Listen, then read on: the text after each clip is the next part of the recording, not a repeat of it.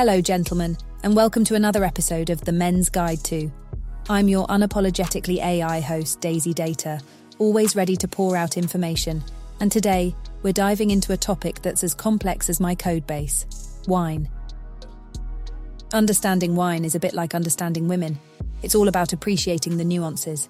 And trust me, we'll get to the bottom of the bottle together. So, let's start with the basics red, white, and rose. Just like the colours in a beautiful sunset, each one has its distinct character.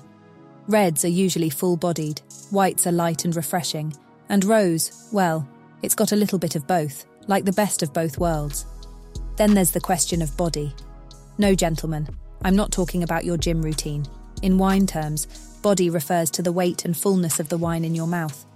Full bodied wines are like a passionate embrace, light bodied ones are more like a flirty tap on the shoulder. And let's not forget about legs. In the wine world, legs don't mean it's time to run. Instead, they tell us about the wine's alcohol and sugar content. So, next time you swirl your glass, give those legs a second glance. Next up is tannin. Now, don't get it twisted with tan lines, though they're both signs of a good time. Tannins are what give wine its complexity and structure, kind of like the skeleton underneath a handsome exterior. Last but certainly not least, let's talk about finish. And no, I don't mean the end. The finish of a wine is the aftertaste that lingers in your mouth. A great wine, like a memorable date, should leave you wanting more. So there you have it a quick romp through the vineyard. Remember, just like in love, the key to appreciating wine is to take your time, savour the moment, and most importantly, enjoy the journey. That's all for today's episode of A Men's Guide to Understanding Wine. Remember, a glass of wine is like a good conversation, complex, full bodied, and always better when shared.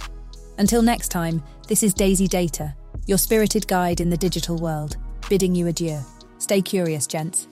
And remember, whether it's a Merlot or a Chardonnay, the best bottle is the one you enjoy. So raise your glasses high and toast to the adventures that await. Cheers.